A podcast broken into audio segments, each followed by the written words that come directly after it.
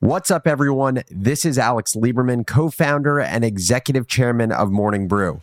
Welcome back to Founders Journal, my personal audio diary where I give you, the business builder, the tools you need to think better in order to build better, whether that's building a business, a team, or a new product.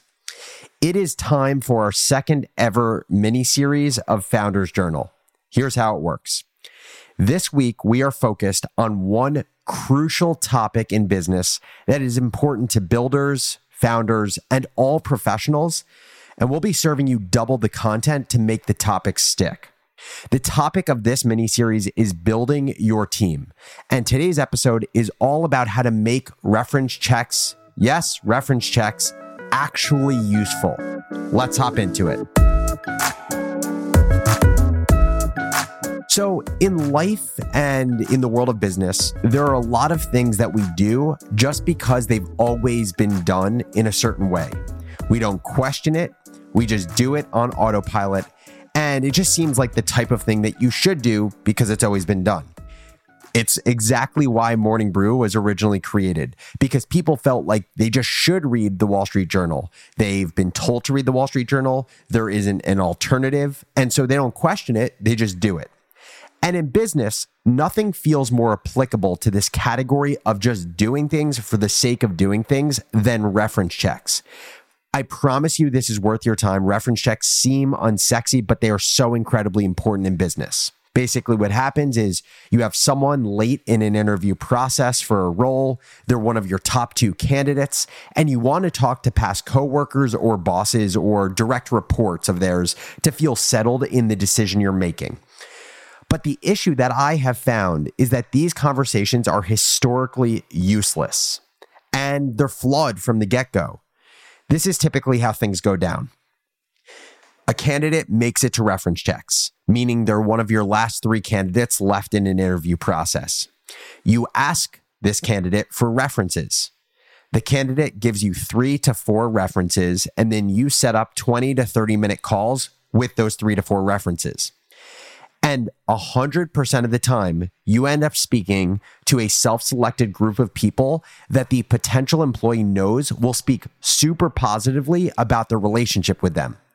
And so, how it goes is you usually get onto the call with a reference check. You ask the individual on the call the same type of question of how was it working with so and so? How was it working for them? How was it working with them? What was their biggest challenge? Why do you think they're a good fit for the role? And what ends up happening is you leave these conversations with nothing but a script by a self selected cheerleader of the candidate. And it makes sense when you step back and think about it. Life is all about incentives, as we've talked about countless times on Founders Journal. It is the incentive of a candidate to select references that will make them sound as great as humanly possible, given their incentive is to get the job that they want to get. This way, there's no question or concern in a new hiring manager's mind. So, what ends up happening is all of these references answer your questions with some version of XYZ person was great and couldn't have been better in their job. They were a great leader. They were communicative. They were easy to work with. They were a diligent worker. Give them the space to succeed and they'll be exceptional. And I would hire so and so anywhere I go in my career. And the list goes on. And so what ends up happening is all of us that are interviewing a candidate and end up having these reference calls, we leave the conversation feeling like we felt after the last reference conversation, which is you hang up the phone and you're like, I learned absolutely nothing about this person, nothing more than what I knew about them 20 minutes prior. And then you start asking yourselves if you kind of look introspectively, you're like, hmm, I've had four 30 minute conversations. I've spent two hours talking to people that taught me nothing about a candidate I'm looking to hire. Why did I just do that? So, what I thought about was how do you make the reference check process better? And also, it's worth asking ourselves is it even worth it just because this thing has always been done? And why should we do it? My short answer is I do believe reference checks are worth it. I think it is worth understanding from the right people and through the right questions if someone you're thinking about hiring is a great person to work for or with. And so I think what needs to happen is the reference check needs to be reimagined, both in terms of who you talk to and the questions you choose to ask. So let's start with first, who do you talk to? My view is you need to stack the deck in your favor and be more intentional about who you ask the candidate to speak with. So, for example, let's say you're hiring someone that will be in some sort of managerial role, they'll have direct reports. You better damn make sure in your reference checks that you're asking to speak to at least one but ideally two direct reports of this candidate in the past. You want to talk to the people who were managed on a weekly basis by this person, who hopefully were developed as professionals by this person. If you neglect to do that, how are you going to know if they're a good manager? The second thing you should do is be intentional about when this candidate worked with their reference. My rule of thumb is you should never talk to references that worked with a candidate more than three years ago. Three years ago, in the world we live in, that candidate could have been a totally different professional doing a totally different job. And I've had a number of interviews where I asked a candidate for references and they literally gave someone that they worked with when they were a junior employee seven years ago. That does absolutely nothing. And it's just a waste of your 20 to 30 minutes and the references. The third thing I would think about when asking a candidate for references in the beginning is after the candidate provides their three to four top references that you're inevitably going to talk to, you should follow up with another email by asking for a reference that is not in their typical top five, just to get a fresh perspective. What you're looking for by doing this is someone who doesn't have the go to talk track about a candidate that they've used in several past reference calls, but it's also a great test for depth what I mean by that is depth of how many people in this candidate's career feel super positive about them. And is it more than just three or four people? So that's on the who side. Who should you talk to to have the most effective reference check? Now, I want to talk about what you should actually ask in these conversations, but first, a quick break.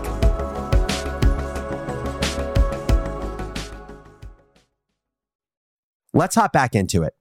Now, on the what side, I think you need to be really intentional about what you ask in these conversations now that you're talking to the right people. So I've got a few go to questions that I've found to be really difficult for a reference call to answer, which to me means that there's always going to be interesting context and reactions that you can glean insight from. The first question that I ask in every single reference call is the following Let's say you've worked with 200 people in your career if you visualize those 200 people up on a wall and they're lined up from best person you've ever worked with to worst person you've ever worked with, where would you put this candidate in the lineup of 200? And I think this is such a valuable question because what you've basically done is take the conversation out of the silo of just talking about a single candidate and basically played on a reference's own morality where they now need to compare this candidate to other people and they want to speak truthfully about other people that they feel really positive about in their career. What I've found to be so far a great predictor of quality of professional or quality of person we hire is where someone says the candidate ends up in a lineup. 10 times out of 10, when references say that a candidate was top three in this list of 200 employees they've ever worked with, it's a very good sign. Everyone who has received answers like that has gone on to be a great employee at our company. When references end up saying, you know, so and so is top 10 in my career, it has gone the exact opposite direction. And obviously, there's a lot of variables at play, but I've just found this really interesting relationship in where people put a candidate in their lineup. The second question, which actually was recommended by Brian Sugar, who's another founder, and he shared this question on Twitter, is if so and so gets fired from the business six months from now, what was the reason? And what I also do, I don't just ask this question, but I make sure that it's clear to the reference that they can't just talk about something the company did. So what I say to them is, let's assume here that it wasn't the company's fault. What was it about this candidate that potentially just didn't make them a fit?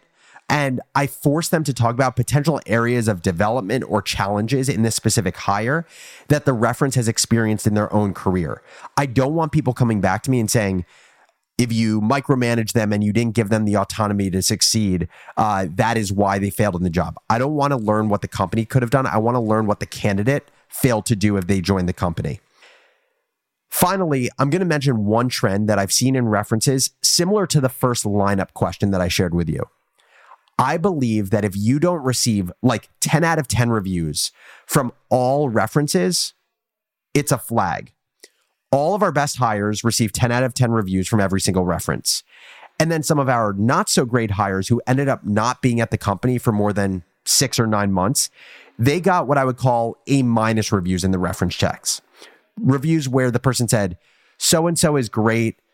I really like them. But you could tell the passion in their voice wasn't like, this is a top three person that I've ever worked with in my career, and I will work with them wherever I go. Remember, these are supposed to be the three or four people that are the biggest champions of a potential hire. If they're not all giving A plus reviews, you have to start to question why that is. And with that, I want to just share one last takeaway from this entire experience of thinking about reference checks. We always, in life and in business, need to question why we do things, and we need to make sure that we are reimagining the traditional ways or status quo of how things have done in the past. And we should never feel like we're just doing things for the sake of doing things and just going through the motions because other people have gone through the motions. My hope from this episode is not just that you have an elevated way of thinking about reference checks, but also that you can see that reference checks are just one small example in business of just doing things because that's how they've always been done. And now I want to hear from you. How do you get value out of reference checks? Or do you share the view that I talked about earlier where reference checks are broken and we shouldn't be doing them at all? I would love to hear from you. So send an email to alex at morningbrew.com or DM me on Twitter at business barista with any thoughts or questions you have about this reference checks topic. And finally, just a reminder this is the second ever mini series for Founders Journal. Six episodes, two from Monday, two from Wednesday, and two today, all about how to build an A plus team. Make sure to check out the second episode today and check out the previous episodes if you haven't listened to the whole series yet. Thanks so much for listening, and I'll catch you next episode.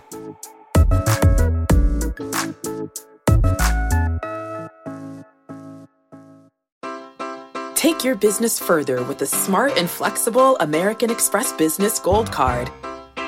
It offers flexible spending capacity that adapts to your business. You can also earn up to $395 in annual statement credits on eligible purchases at select business merchants. That's the powerful backing of American Express.